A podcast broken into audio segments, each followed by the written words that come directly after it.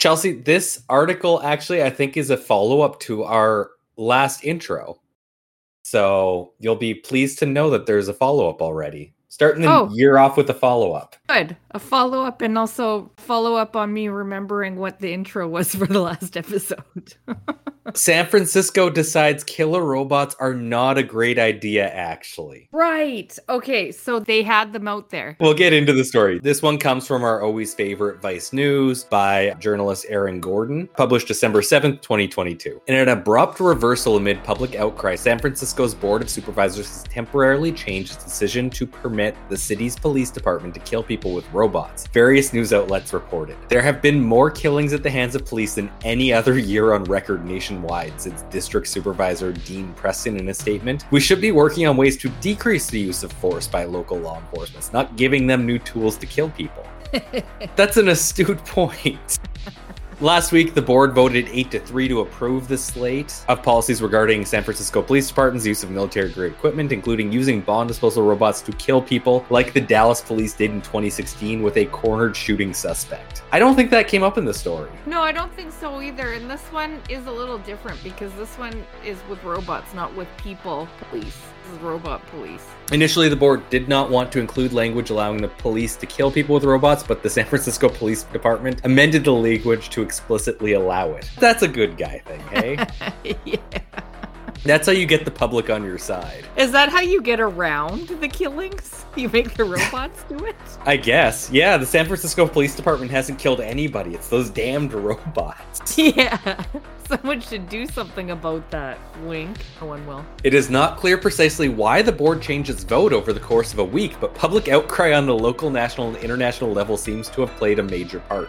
The board's vote was highly criticized by news outlets from around the world and from local privacy and civil rights groups that had already organized around another board of supervisors vote to permit the San Francisco Police Department to access live video surveillance of private cameras. On Monday, the Electronic Frontier Foundation and 44 community groups signed a letter opposing the policy, which argued there is no basis to believe that robots coding explosives might be an exception to police overuse of deadly force. Using robots that are designed to disarm bombs to instead deliver them is a perfect example of this pattern of escalation and of the militarization of the police force that concerns so many across this city. End quote. The coalition has also held a protest at City Hall on Monday. It looks like that protest has worked. However, the vote reversal is not permanent. According to the San Francisco Chronicle, the issue is being sent back to the Rules Committee, which will debate the topic further.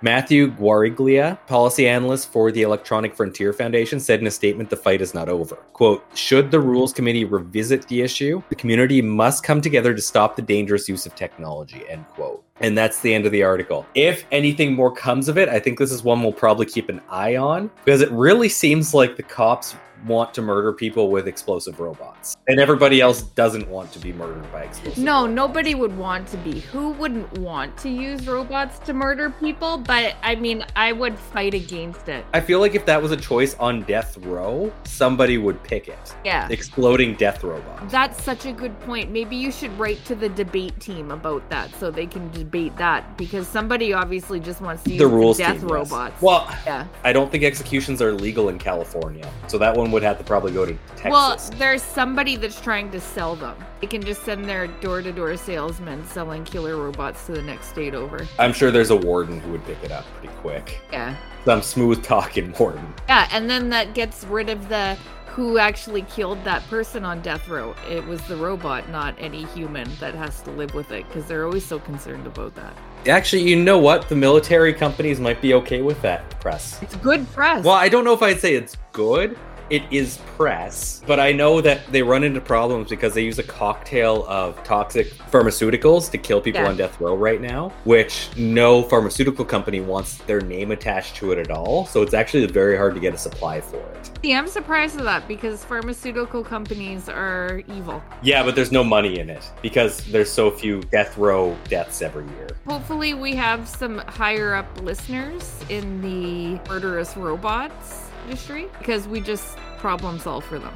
like I said, if you had like a checklist of like how do you want to be killed on death row, murderous exploding robot probably would be checked off at least a couple times. I would choose it. But do they get a choice of how they die? I think for a while they did because I distinctly remember somebody choosing firing squad not that long ago because he had been on death row for so long. Wouldn't pick that. I mean, choice of last meal, yes. How you die, sure. And with that, let's get into this episode.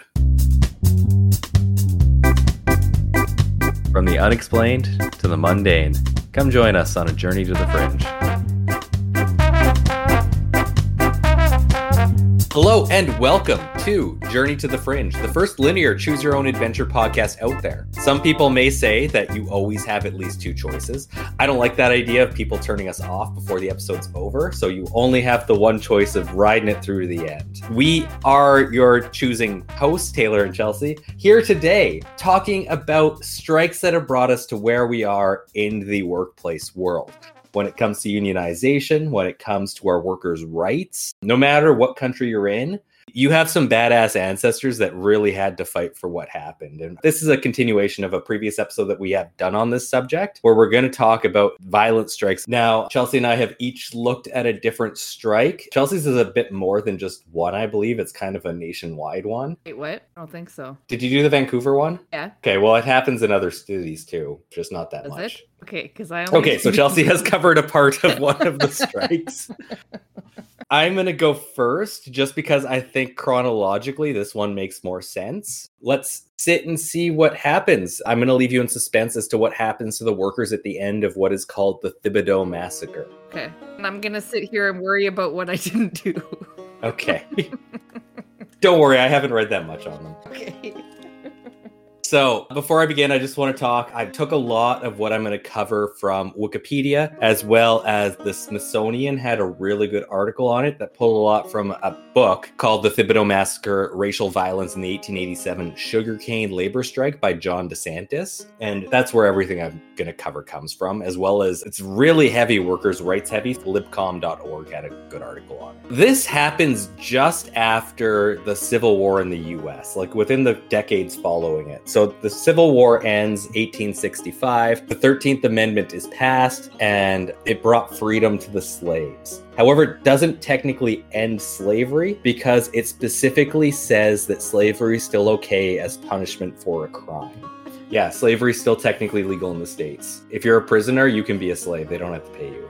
Oh, right. That so it's technically still legal. Oh, yeah, it definitely is. I didn't think of it that way. You would think this brought great rights to African Americans all throughout the US. Well, your mileage varies really depending on where you were. And even then, Jim Crow really ruined a lot of stuff. It might come up a bit, but we're going to continue on with this part of the story. We're going to talk about sugarcane cutters working in Louisiana. They were living basically what would barely be distinguishable from slavery, at least argued by John DeSantis in his book, The Thibodaux Massacre. They did not own or rent land. Workers and their families lived in old slave cabins. So they didn't move, they have no money. It's indistinguishable from slavery, basically. The toiling Yanks, just like their ancestors had for nearly a century. Growers gave workers meals but paid famine wages, many as little as 42 cents per day, Oh my gosh. which ends up in 2017 monies to be 91 cents per hour, 12 hour shifts. Oh. And this is after the Civil War ended. So this is outside of slavery. Before they weren't getting paid at all, but they were food and board. Hmm. In many, if not most cases, workers instead of cash received what is called scrip. So instead of getting 42 cents a day, they got 42 cents in scrip. This is like money, except you can only spend it in one place the company store. This is like a thing that keeps happening. You talked about that in the last strike. The company episode, store comes up a lot.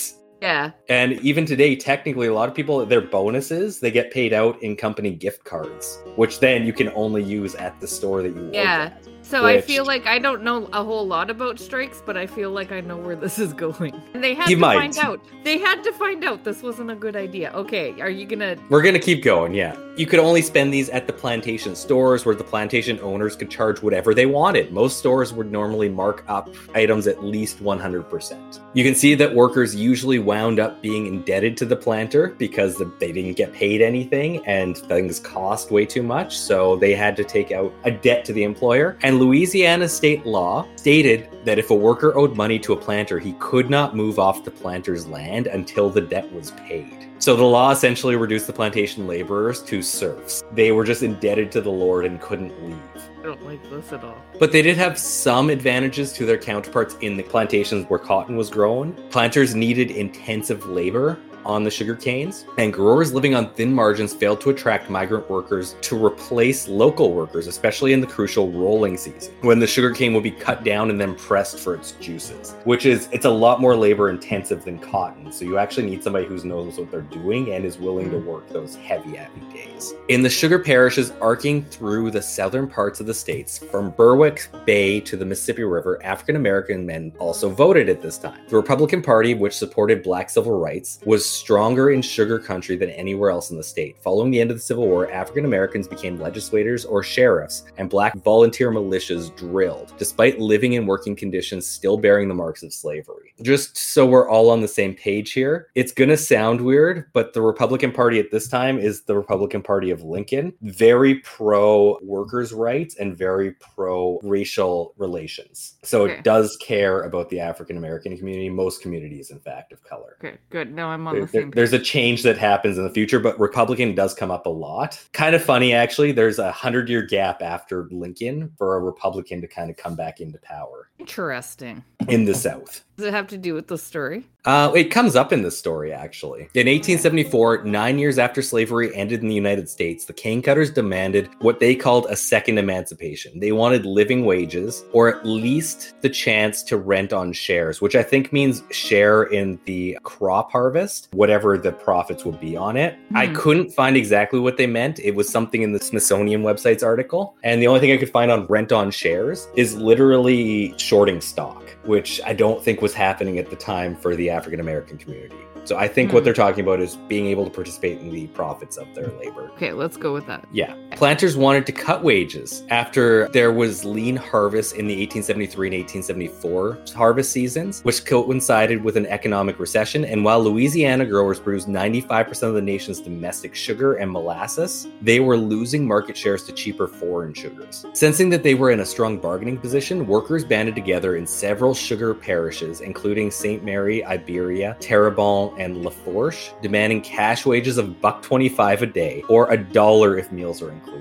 That's pretty. That's pretty high. Compared to what they're getting now, yeah, they basically Yeah. say triple our pay. What is a sugar parish? So parishes are basically like counties in Louisiana. Sugar County. Yeah, Okay. I think that's how I was understanding it. Parishes are kind of a religious thing. So everything that came up on parishes was about the religious area. So my mind, is just like the, the okay, county. good.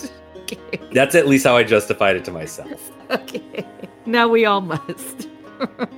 So they came to them and said, "Hey, look, you're paying us forty cents a day. It's in scrip. Pay us at least a buck twenty-five a day, or give us meals in a dollar." Which I don't think that's all that high. Still, like I think that's maybe two dollars an hour in today's money. Okay, that's where my disconnect was. I wasn't sure. I thought it was a lot more. Because again, remember they're getting about forty-one cents for the day, which turns into about ninety cents an hour, Oh, that's. and then we're basically Okay. tripling it. So they're going up to about two fifty. Okay, no, that's Of course, not good. growers refused, upset that African American workers were demanding an end to their paternalistic work regime. So, African American leaders like Hamp Keys, a former Terrebonne parish legislator, called a strike. Keys had a march from Houma to Southdown Plantation in Terrebonne, rallying workers with a fiery speech. The sight of black protesters riled growers, and acting with this interest in mind, the parish's African American sheriff formed a posse of whites to face down strikers. Surprised at the opposition, Keys marches retreated. Nothing happens with that strike attempt. Hmm. And then some things happen in the state capital of New Orleans, which moved to Baton Rouge in 1882. So technically, New Orleans is the capital at this point. Republican Governor William Pitt Kellogg also backed growers, but he was under siege from the Louisiana White League, a paramilitary white supremacist group formed in 1874 to intimidate the Republicans and keep African Americans from voting. Despite Kellogg's being a pro growth moderate who favored low taxes, white leaguers tried to oust him in a violent coup. The Battle of Liberty Place as it was called, pitted white militiamen against federal troops and metropolitan police, and this was the last major event of violence stemming from the disputed 1872 gubernatorial election, after which both the Democrat John McEnery and Republican William Pitt Kellogg claimed victory. 5,000 members of the White League, a paramilitary terrorist organization made up largely of Confederate veterans, fought against the outnumbered New Orleans Metropolitan Police and state militia. The insurgents held the State House, Armory, and downtown for three days, retreating before arrival of federal troops that restored the elected government. No insurgents were charged in any action, and he returned under guard but would be Louisiana's last Republican governor for more than 100 years. I just wanted to include that because I did not know that story at all. I thought that was an interesting little side. Didn't come up in the story except for the term the Battle of Liberty Place. So I wanted to look up what was the Battle of Liberty Place. So Hmm. they're both against the workers in this situation, but the Republican is at least in theory, or media would have purported them to be in favor of the black workers here. Okay. So just kind of added fuel to the fire, but he was against it because of all the things that were going on. Yeah, people hate the workers. Yes. At this time as well, America was retreating from Republican led Reconstruction and abandoning civil rights. African Americans in sugar regions kept the right to vote, but their influence in state elections was waning. As W.E.B. Du Bois put in Black Reconstruction in America, quote, the slave went free, stood for a brief moment in the sun, and then moved back into slavery, end quote. In October of 1877, Duncan F. Kenner, a millionaire planter, founded the statewide Louisiana Sugar Producers Association, the LSPA consisting of 200 of the largest planters in the state, and served as president. The powerful LSPA lobbied the federal government for sugar tariffs, funding to support levees to protect their lands, and research to increase crop yields. For the next decade, these members also worked to gain control of their labor. They adopted a uniform pay scale and withheld 80% of all wages of workers until the end of the harvest season in order to keep workers on the plantation through the end of the season. So they've actually lost rights as these plantations come together.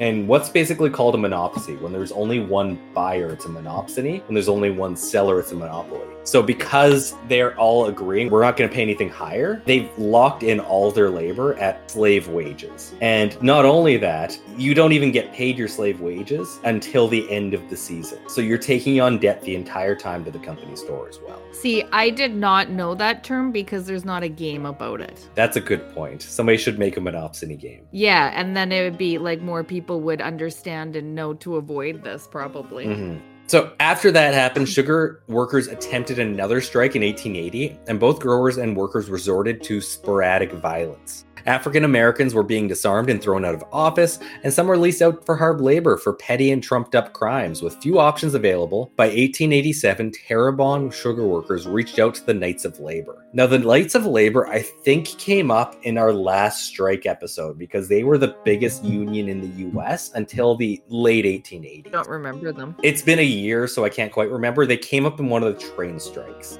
which I think is actually pretty much all we did outside of that coal strike. The Knights were the biggest and most powerful union in America at the time, and it began organizing African American workers in 1883 in separate locals. Local is a bargaining unit of a broader union. Despite segregation, the Knights organized women and farm workers, and it made strides against Jim Crow. At the Knights' 1886 convention in Richmond, Virginia, leaders risked violence by insisting that a black delegate introduce Virginia's segregationist governor, which I think is a really progressive thing, but probably pissed a lot of people off at the time. Seems a lot of this stuff is. Across the states of the former Confederacy, whites viewed organized labor as agitation that threatened the emerging Jim Crow order. Even in the North and Midwest, the Knights fought an uphill battle against authorities who sided with railroad mine owners. Several states called out militias to break strikes during the late 19th century, but the Knights was at its peak of popularity in the 1880s. So naturally, this is the group that the workers were working with. The Knights of Labors helped to bring together many different types of people from all different walks of life. For example, Catholic and Protestant Irish born workers.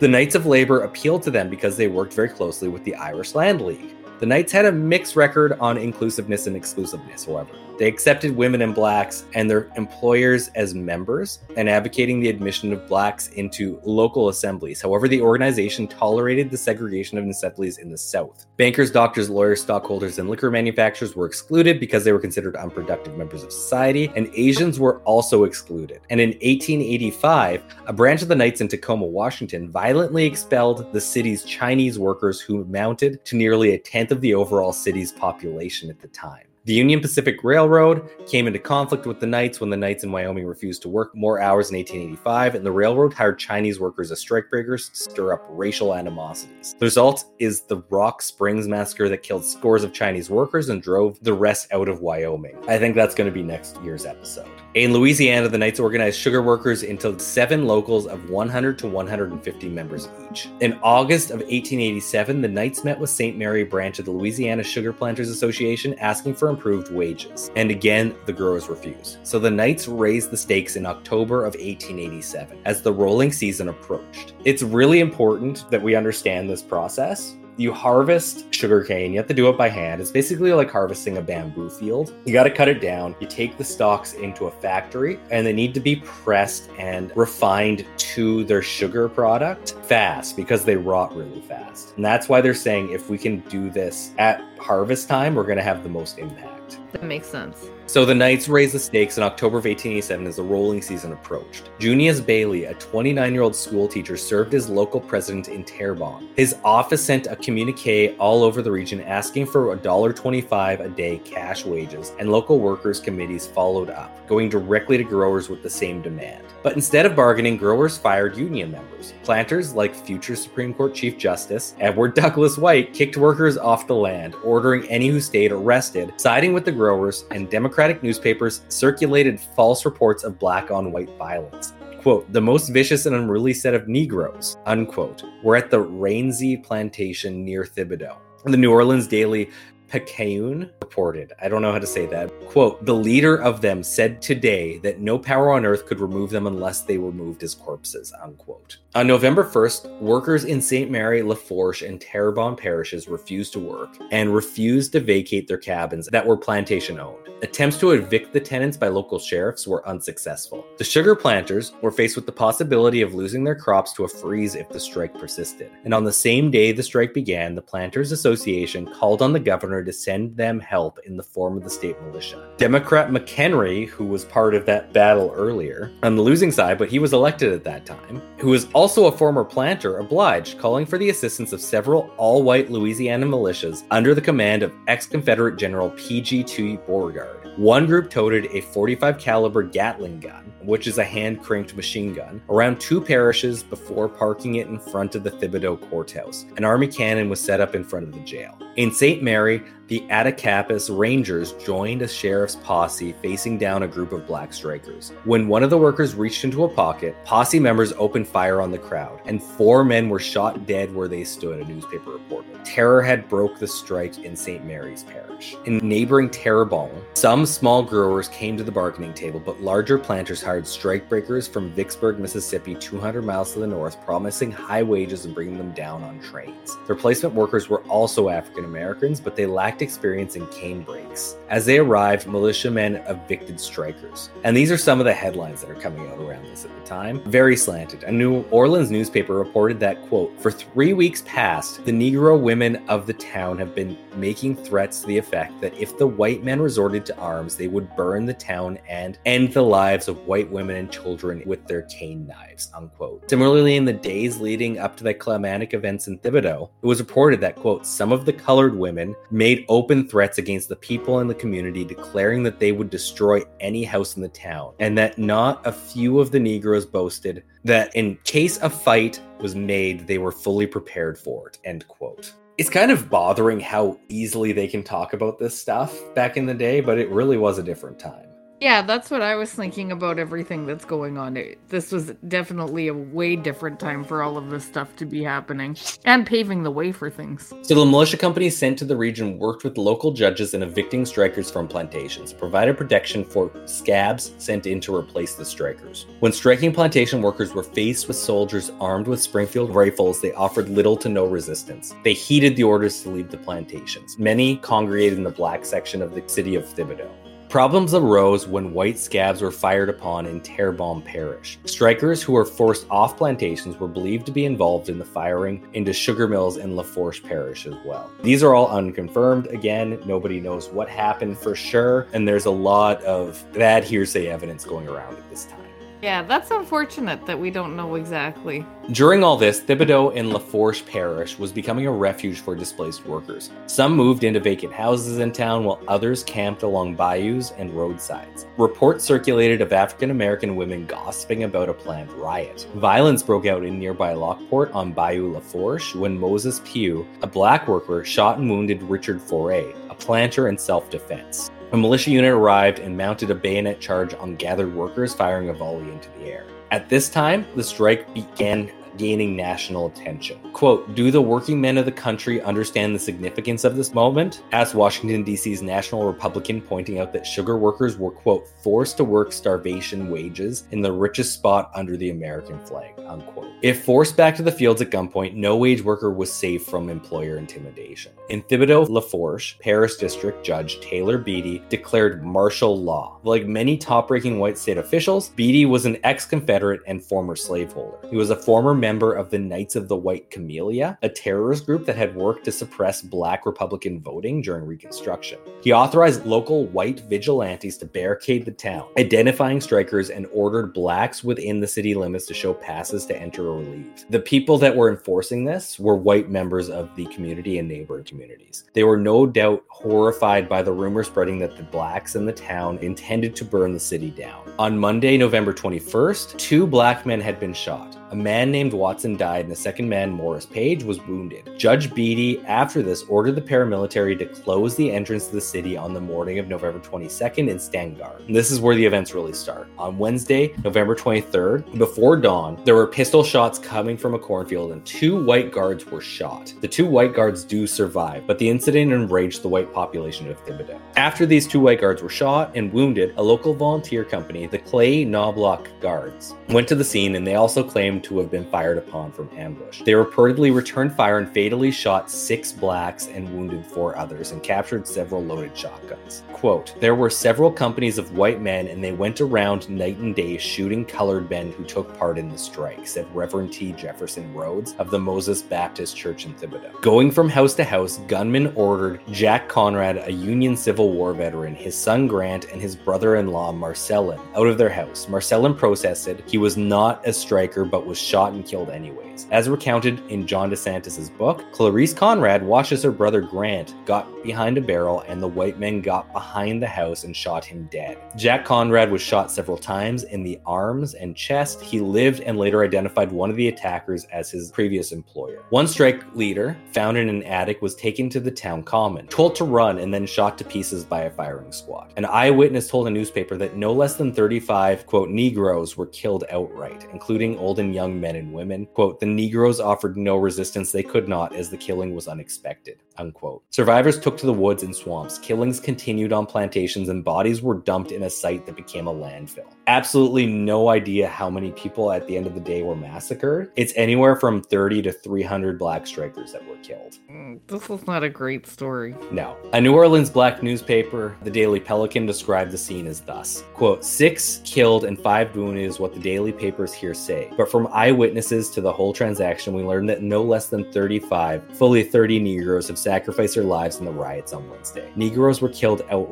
lame men and blind women shot, children and hoary headed grandsires ruthlessly swept down. The Negroes offered no resistance, they could not, as the killings were unexpected. Those of them not killed took to the woods, and a majority of them finding refuge in the city the city being New Orleans. In the same account, the newspaper claimed that the two pickets who were shot, those two white guards that were shot at the beginning, who started this whole thing, were shot by other white guards, members of a state militia company from Shreveport, supposedly to create a pretext to initiate the wholesale slaughter of the black strikers. However, this could not be confirmed, and the Shreveport State Militia Company had apparently left Thibodaux a few days earlier, so I'm not sure what actually happened. That story would make sense, but nobody knows, so we can't say. Nobody anything. knows, yeah. So after all that, workers returned to the fields on growers' terms while whites cheered a Jim Crow victory. The Daily Picayune blamed black unionizers for the violence, saying that they provoked white citizens, suggesting the strikers, quote, would burn the town and end the lives of white women and children with their cane knives. Flipping the narrative, the paper argued, quote, it was no longer a question of against labor, but one of law abiding citizens against assassins, end quote. The Union died with the strikers, and the assassins went unpunished. There was no federal inquiry, and even the coroner's inquest refused to point a finger at the murderers. Sugar planter Andrew Price was among the attackers that morning. He won a seat in Congress the next year. Oh, The massacre helped keep unions out of the South at just the moment it was industrializing. Textile manufacturers were moving out of New England, chasing low wages, and after textile factories closed in the 20th century, auto manufacturers and energy companies opened in the southern states in part for their non union workforce.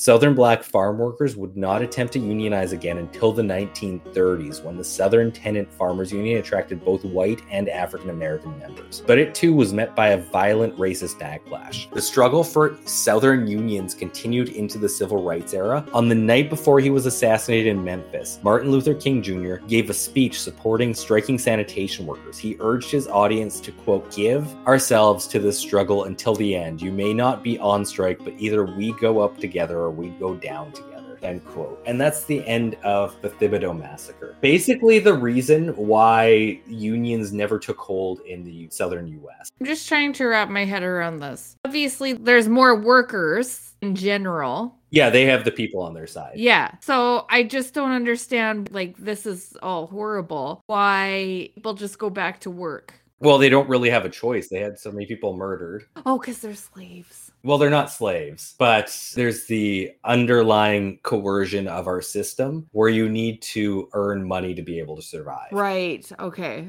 So technically They're wage slaves. To add a word and make it easier. that makes sense. So while there's more of them, the people paying their wages still hold the power because they're paying their wages. Exactly. And these are people who had just come out of slavery. They don't have educations. They can't do anything else other than work the farms. Yeah. And this is where their families are. It costs money to move. Yeah. Okay. That's what I was just confused about. And that's why they call it the Thibodaux Massacre. Yeah, it makes sense. Yeah, that's a heavy story. I am sorry for putting that all on you, everybody, but I think it's actually a interesting way to kind of learn about the history of why unionization never took hold in the southern U.S. And it continues on for a hundred years after that. I would have otherwise been oblivious to all of this. Even the fact that they couldn't unionize the South. Well, they have in the southern states a lot of them what's called the right to work, where you can't be compelled to pay union fees just because there's a vote in your workplace to unionize. So you get all the benefits of an employee who's paying union dues without having to pay union dues because you can't be compelled to pay them. So it really undermines unions. Huh. That's all the power in the unions. Well, part of the power in the unions comes from being able to collect funds for various reasons, like paying people to negotiate on your behalf, set up a strike fund in case a strike ever happens, a few other things as well. And without collecting that money, especially everybody participating paying that money, it really hollows out people who want to pay that money. Anyhow, go ahead with your story. I think we've, we've spent enough on that. It's too sad. Okay. Well, prepare for a fun version of this because I don't know a whole lot about strikes or unions. I've never been a part of a union. I get their importance. Like, I get the general vague idea of why they're important, especially listening to all these strikes about workers being treated unfairly. Like, I get that. The other stuff I don't get. So be prepared for my relaying of these stories for you. If you have any questions about union terms, just ask because there's a few that likely will come up that I can explain fairly easily, but not necessarily all of them. Uh, I don't know that they come up. Anyhow. Okay, well, it's a general strike. So that means it's like the entire city is striking, all the workers in the city. Okay, yeah, I didn't think that was a term, but okay, let's Yeah. go. August 2nd, 1918, a day we will never forget. The day of the first general strike in Canadian history, which means the whole city striked. Didn't know that. Why do we care? Well, assume Taylor will tell us. No, we're gonna tell you right now with the oh, story. Oh, good. It's I hope. As I was saying, the infamous day we have all ingrained in our minds, the second day of August 1918, there had been talks for a while before this day for hundreds, maybe thousands of hours. I actually don't know how long the article was super vague and just said there had been talk. It had been five minutes. It was a perfect storm for the first general strike in Canadian history. There was federal conscription, which I didn't know that Canada had. Yeah, in the First World War. Yeah, I had no idea. Censorship of socialist publications and demand for higher wages, all of which no one was fond of. No one likes socialist censorship. That's begging for a strike if I've listened to our episode before. Wartime inflation reduced real income, which I learned is the income of peoples after adjusting for inflation. This happened throughout the First World War, and in addition, Vancouver shipbuilders experienced labor shortages. The storm was a brewing. To add to the storm a brewing, numerous government policies had suppressed the work of labor activists, such as strikes, lockouts, and certain presses being banned. Workers were inspired by the Bolshevik Revolution, of course, which happened the previous year. So if we add this all together, it's just like a shitstorm tornado heading towards Vancouver, I guess, in the form of a general strike. That's foreshadowing right there. Strike was organized as a one day political protest. I wouldn't say that that is foreshadowing when you tell Yeah, I just happening foreshadowed the shit out of that. by saying what it was. Okay. Yeah. It was the tornado. okay, the strike was organized as a one day political protest after the killing of the draft evader Albert Ginger. Whoa, someone died because he dodged the draft in Canada? Okay, so because of this, I had no idea. First of all, most people from the States always talk about going to Canada to avoid the draft. So I was like, whoa, who is this guy?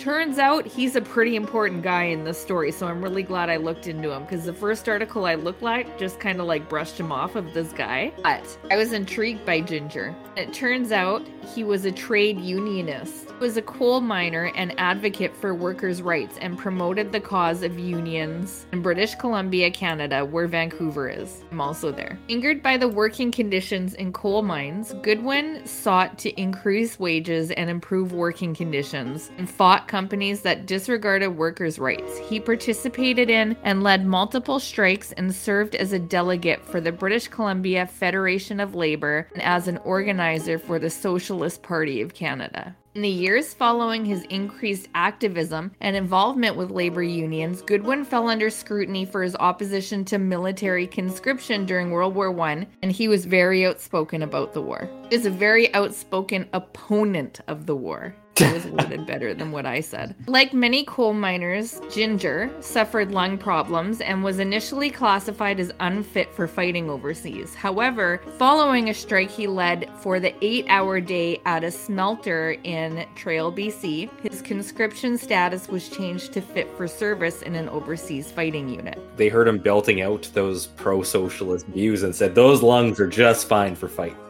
We're fine for fighting. And he could do more service, I guess, fighting and never coming home. Maybe. And not rising up the lower class to. uh, Yeah, we don't want to do that. With the help of townspeople, he traveled to Vancouver Island and went into hiding in a bush near Cumberland, where other war resistors received support from local community members. In a series of still contested events, Ginger, they keep calling him Goodwin, but Ginger is what drew me to him in the first place. Is that a nickname? Is he a redhead? Yeah. He is. I was gonna ask you, but I just felt like it was a given. Anyone named Ginger is a redhead. Goodwin was tracked down on July 27, 1918, and shot by a private constable employed by the Dominion Police, which is the forerunner of the RCMP, the evil RCMP. Just kidding. No, they are. Those horse boys have been up to everything for a long time. they have. Just four days after an amnesty had been declared for draft evaders. There is debate on whether Ginger was a victim of murder or if his death was the result of the officer's self defense. I'm going to go out on a limb and say it wasn't in self defense. That's my opinion. In any event, the self defense wasn't necessary if they had just known the fucking law at the time, because he was not evading at the time. I mean, I guess technically communications didn't travel that fast in 1918 when you're hiding in the bush. really didn't know in Canada. So there are those that say that Ginger was hunted down and killed by the police officer for his union activism. And Ginger's death sparked a one day general strike. Oh no, I'm foreshadowing again. Okay, I'm just gonna You're say so it. good. Ginger's death sparked a one-day general strike in Vancouver on August 2nd, 1918, the most infamous day in Canadian history. We all know that date. I'm really glad I decided to look into Ginger after that whole thing because this essentially started the strike. Yeah, honestly, he sounds kind of like a Canadian version of Eugene Debs that ended up in jail and running for president in the US, running as president as a socialist and getting a million votes. Yeah, I'm glad you continued on to say who Eugene Debs was. Yeah, he spoke out against the First World War just being a very high class affair, and it was all the workers that were going out to be murdered. And he said this is the stupidest thing ever and got put to jail for that. yeah, it is the stupidest thing ever, and they're just speaking their truth. It's sad, just like the story you told. yeah, I didn't personally know Ginger, but I feel like he would have been satisfied with the results that his death had triggered based on his hobbies and interests. I guess I didn't finish my sentence with the first mention of Ginger. So the strike was organized as a one day political protest after the killing of the draft evader Albert Ginger Goodwin. Did I just change his first name? Call him Ginger. Yeah, his name's Albert. I was just used to calling him Ginger. So, after the killing of Ginger, it previously called for a general strike in case any worker was drafted against their will. Okay, so the strike is going down now. What I've so nicely foreshadowed for you. It's happening. And the strike is met with violence. People who are not in the strike hate the strike, as we know.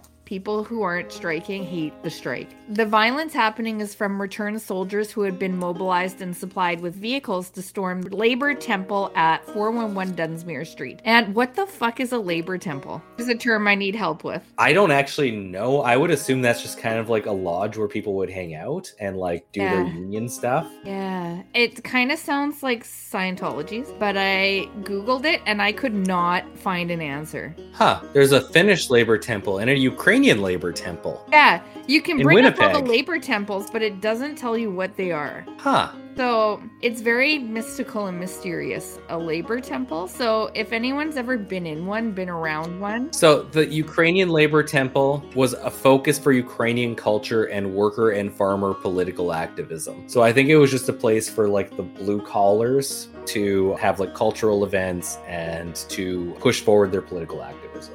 That's Okay. my guess. Don't really see those anymore. I don't think No, you don't at all. It didn't come up. It didn't come up. But I feel like um, there's When been I a big Googled push it. against labor in a long for many decades. It's true. so. It's in a different place these days, even the episodes that we've done. Okay, that's labor temporal. It's still gray. Some opposition claim that the strike was a product of a Bolshevik conspiracy. That's right, right here in Canada, our home and native land. Bolshevik conspiracy. 300 men ransacked the office of the Vancouver Trades and Labor Council after attempting to throw the secretary Victor Migley, Mid, Midgley out of a window. Soldiers forced the longshoremen to kiss the Union Jack. They must have failed to throw him out the window. Okay, here we go. A woman working in the office was badly bruised when she prevented Midgley from being thrown out the window. So it seems like if she was just bruised, they didn't try that hard. Strike leaders could point to the vote from the Vancouver Trades and Labor Council delegates that supported the strike 17 to 1. After the strike, in response to opposition from the business and middle class, all the strike leaders resigned. Nearly all were re-elected in the ensuing election, demonstrating widespread support for the general strike among organized workers. Although the strike was province wide, it was only the city of Vancouver that reached general strike proportions. Numerous other strikes took place in the city that year. The general strike was as much a show of labor strength as it was political protest over Winter's death. At the time, the strike was controversial. Some saw Ginger as a martyr. Did you say that? Meteor? Yeah, a martyr. murder for the labor movement, while others saw the strike as a betrayal of Canadian ideals. Yeah, and that's Dare why they made him kiss the Union Jack, would be because that's the Canadian flag at the time. Yeah. And they would feel that these people were draft dodgers, and therefore they needed to show respect to the flag, basically. Yeah. Yeah, that makes sense. Although only one day in duration, the strike was an important maker of the Canadian labor revolt that peaked with the Winnipeg General Strike the following year. 1919 Vancouver strike in sympathy with Winnipeg is still the longest general strike in Canadian history. So that's where I end, but that's where I feel Taylor expected me to keep going in talking about the Winnipeg. Next year we can do the Winnipeg General Strike because that's the big one. my brain's not working too good these days. You know so what? I thought Here's- I did a really good Okay. job on this. Yeah. I found what looks like a pretty good article on Vancouver's Labor Temple, so I can just do a bit on that right now. Okay. Designed by architect Thomas Hooper, the building opened in spring of 1913 at a cost of about $150,000 and it included meeting halls, a large billiard room in the basement, a lounge for unemployed workers, a print shop, a cooperative store to provide low-cost goods to workers, and offices for Vancouver's Trade and Labor Council, the Socialist Party, and individual unions. It was designed so that a couple more floors could be added in case need arose. The Labor Temple was a stop for many prominent and sometimes notorious union leaders passing through town. Mother Jones, IWW co-founder, Big Bill Haywood, and Lucy Parsons, an outspoken widow of Haymarket riot martyr Albert Parsons, are perhaps the most well-known. But it wasn't just radicals who made use of the Labor Temple. The conservative Vancouver Police Union also got its start there when it became one of the first police unions in the country in 1918. Huh. The rest is about the general strike. Okay, it all connects back. Ultimately, the temple became a casualty of this militant period in Vancouver's labor history. A factional split in the VTLC paralyzed its ability to meet the financial obligations of the labor temple. Provincial government purchased the building and repurposed it as the first home of Van Tech High School in 1921. The province retained ownership until a few years ago when it sold the temple to the current owners. Labor's Vancouver Temple is now the Maritime Labor Center on Victoria Drive, an unsightly but functional headquarters for the Vancouver District Labor Council that features a fabulous 1940s mural of Fraser Wilson. Nice. I like that it's fabulous. the more you know. We go. Yeah, it's crazy to know that history of the city you're in, though. Hey, there were labor movements in there, and it got pretty big there. Yeah, like I said when I went into what I was talking about, like this is all stuff that is kind of like I understand what a strike is, I understand what a union is, I understand their importance, but it's never really come across my desk like Yeah. how what came to be in the history of it all behind and the fight that people had to put up to be able to have. Even today, we're still always trying to get higher wages and all that stuff that I'm just not well versed in. But it's interesting to see where it all comes from. It's good knowledge to have. Yeah, it really is. And even when it comes to like the idea of the Bolshevik Revolution, we learned that in school, but we never learned that there were movements within North America. Some of us learned it in school. That's true. yeah. but uh, we never learn about the equivalents that did happen or just about happened in like Western societies around. No, I don't recall learning about any of that. And with that, knowledge is power, and you have reached the end of your mandatory listening for the day, listener. Thank you for following our rules and listening right to the end. We have been Journey to the Fringe. I am Taylor here with Chelsea. Thank you all for listening, and we will see you next week. Bye. That was a weird bye. Bye. Thank you for listening to Journey to the Fringe. If you have liked what you have listened to, please like, share, subscribe, or follow, depending on what venue you are listening to us through. Also, please, if possible, leave a five star review, as that really helps us in the algorithms. Should you wish to interact with us, please check us out on your social media of choice. I bet you we are there. And if you really want to communicate with us and give us ideas for new episodes or tell us that we're wrong and terrible, either way, please send us an email at journeytothefringe at gmail.com. For now, I'll see you in the next episode.